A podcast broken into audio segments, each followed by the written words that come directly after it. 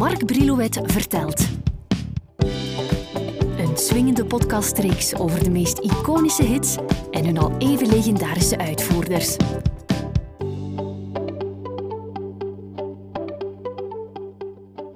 Stef Bos heeft een eigen plaats veroverd in de Nederlandstalige muziek.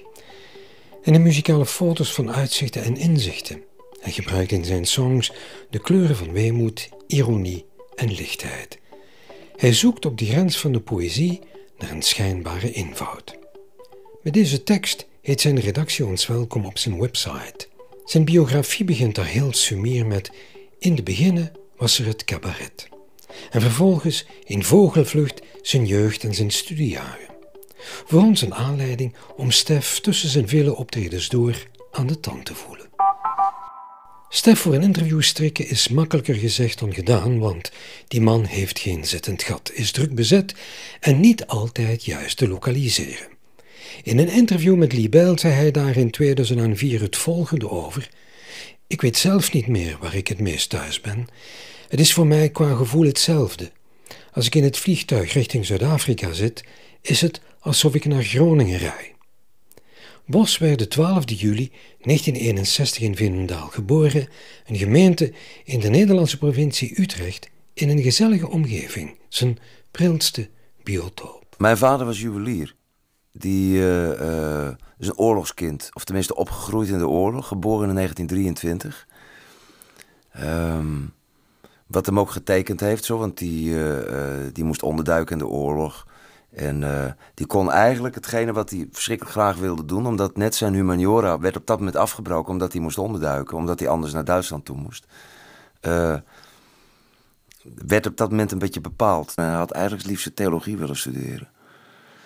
En, uh, maar hij is uiteindelijk in, in, via, via mijn grootvader, opa Bos, die, dat was een textielvertegenwoordiger. Dus die ging het hele land rond, van noord naar zuid.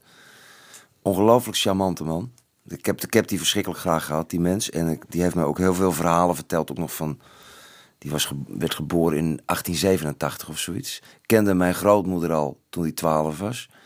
En um, uh, was een fabrieksarbeider. Dus die gasten gingen met elf, zo'n beetje Daans verhaal. Die gingen met elf de fabriek in. Die ontsnapte daaruit. Die werd vertegenwoordiger en ze, die kwam een beetje in, in in die métier terecht waar mijn vader ook in kwam. Maar mijn vader werkte denk ik eerst in een, uh, in een kledingbedrijf in Zwolle in, in Nederland. En is toen met zijn broer uh, na de oorlog een, een, een juwelierszaak begonnen. En dat is eigenlijk...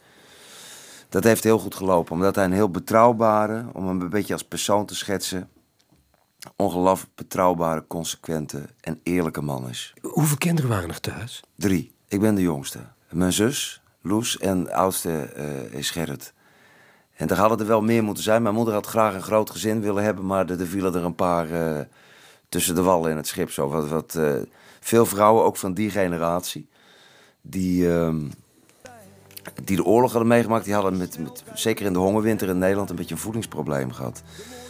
Dus bij mijn moeder was het vasthouden van een kind, letterlijk in de buik, was niet altijd evident zo. Dus uh, maar, maar ik zei tegen mijn moeder altijd, maar goed dat er een paar naast zijn gevallen, want anders was ik er niet geweest. En het is een lange weg die voor jou ligt. En al weet je soms niet meer waarheen. Ik ben bij jou en jij bent nooit alleen. Nooit alleen.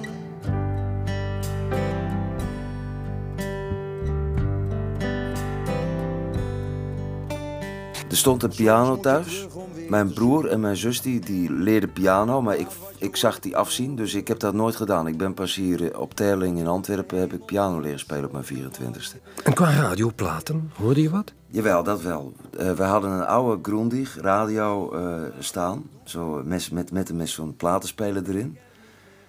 En uh, mijn broer, was, die was zot van muziek, maar zot van muziek. Die zat met zo'n oude bandrecorder uh, via zo'n zo soort DIN-kabeltje probeerde die dan uh, programma's op te nemen. Wat hoorde die graag? Nou, hij was echt, mijn broer is tien jaar ouder, dus geboren in 1951. Dus die heeft de jaren 60 meegemaakt. Dus die... Beatles, Rolling Stones? Alles, alles, alles. Dylan. Maar die was zot van muziek. Dylan, die kende alles van, uh, nog steeds hoor. Die, die, en hij houdt ook van verschrikkelijk veel soorten muziek. How many roads must a man walk down before you call him a man? How many seas must the white dove sail before she sleeps in the sand? Uh, en mijn, mijn ouders draaiden klassieke muziek. Dus uh, Catherine Ferrier, wat ik eigenlijk toen vond ik dat een beetje zagerig zo. Nu vind ik dat fenomenaal. Prachtige zangeres. Uh, dus wij hadden thuis bij ons, mijn broer die was helemaal bezig met, met van Johnny Holiday ook. Ik zat dan als klein manneke zo Puma la Via Commencé, zo, maar ik wist niet wat het over ging, zo mee te brullen. En, uh, en aan de andere kant hoorde ik de muziek. Mijn moeder was zot van Catherine Ferrier. Dat vond ze verschrikkelijk ontroerend. Zo, uh,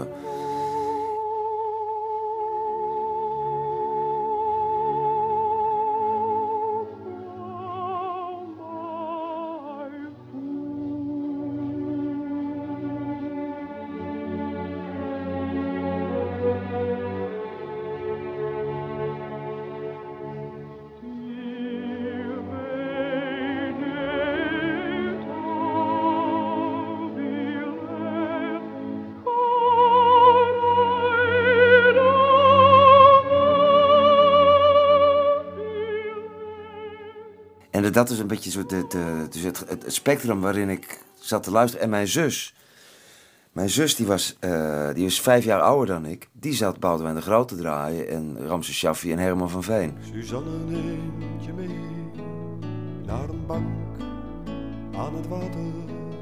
Duizend schepen gaan voorbij en toch wordt het maar niet later. En je weet dat ze te gek is want daarom zit je naast haar en ze geeft. Dus dat was het spectrum. Mijn broer die draaide niet zoveel Nederlands. En mijn ouders was klassiek. En ik zat eigenlijk alleen maar naar sprookjesplaten te luisteren van uh, Repelstiltje en zo. Maar dat was al het geluid wat binnenkwam. Plus het geluid van klokken. Want ik hoorde overal, bij ons, wij woonden achter de zaak. En er hingen gewoon door het huis een paar honderd klokken. Ook voor reparatie of wat dan ook. Dus de hele tijd getik.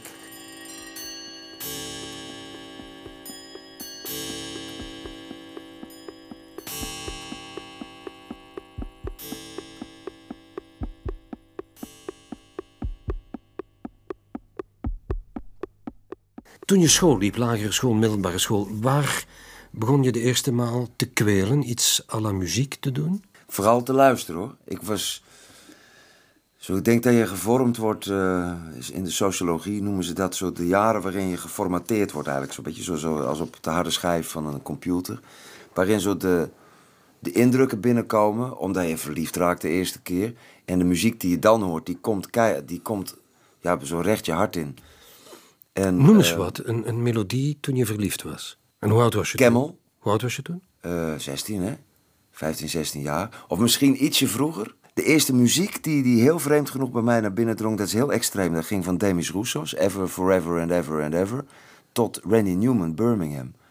Dat hoorde ik op de radio, terwijl me dat nu verbaast. En ik hoorde dat, toch een beetje een rare, knijperige stem. En, en ik vond het ongelooflijk schoon. En ik had dan zo'n... Uh, een, een cassettespelertje met een, met een microfoon, want dat kon nog niet direct. En dat zet ik dan voor de radio en zo nam ik dat nummer op. Got a wife, got a family. Earn my living with my hand. My rolling is still downtown Birmingham. En later was het zo Fleetwood Mac, de Eagles... Uh, George Harrison, soloplaten zo. Uh, wat ik dan begon te kopen. Ja. Krantenwijkske en elke, elke week een, een LP kopen. In de maand februari van 1991 zette Stef het nummer Papa op uh, single. En het werd gelijk een hit. De 13e april staat die single op 8 in de Vlaamse top 10. Opgenomen in een productie van Roland Verloven. Hij schreef dat lied drie jaar eerder, toen bij zijn vader kanker werd vastgesteld. Ik leef maar één keer. Ik kan niet anders proberen te schrijven dan wat ik in mijn kop heb. Ik ben niet een liedjeschrijver in de zin van een liedjesmid. Zo weet je, iemand die je neer kan zetten van... kunnen met dat thema zo, hè, zo plezant lieken maken. Zodat dat, het moet voor mij ergens op zich geboren worden. Het liedje Papa werd geboren op een zondagmiddag. Ik zie mijn vader naar zijn handen kijken. Die haalde zo wat vuil onder zijn nagels vandaan. En, en de manier waarop hij dat deed. En zo zat te staren naar zijn handen. Toen dacht ik, fuck, ik doe dat op dezelfde manier. Voor alles wat jij doet, heb ik hetzelfde ritueel. Papa, ik lijk steeds meer op jou. En zo werkt het bij mij. Op dat moment werd ik daardoor gepakt op de een of andere manier. En ontstaat eigenlijk een soort liefdeslied voor een vader. Wat dan wel over meer moet gaan dan alleen over mij en mijn vader. Zo. Het, het, het interessante daarvan is dat ik dat nooit zo had geschreven als ik niet... Op dat moment woonde ik al, denk ik, acht jaar in Vlaanderen. Ik was hier zeker door, door Verminnen en, en door Raymond in een, in een bad terechtgekomen... die mij andere dingen leerde kennen. Brel, uh, uh, Ferré, Brassens en zo. Nou, zeker iemand als Brel, die natuurlijk ook nogal aan het spugen was geweest. Zo, en ze echt zijn, zijn binnenste buiten keerde. En toen ik dat helemaal gehoord had, was er geen weg meer terug. Die je zocht en die je nooit hebt gevonden. Ik zoek haar ook en te vergeefs, zolang ik leef. Want papa, ik lijk steeds meer op jou. Toen raakte ik wel direct. Uh, wat, wat, toen, toen herinnerde ik Ramses Shaffi, die mijn zus draaide op de, op de kinderkamer. En, uh, en toen heb ik daar ook, had ik daar ook direct een binding mee. Want ik hoor bij Shaffi ook iets wat, wat, wat on-Nederlands is zo. Maar papa, ik lijk steeds meer op jou.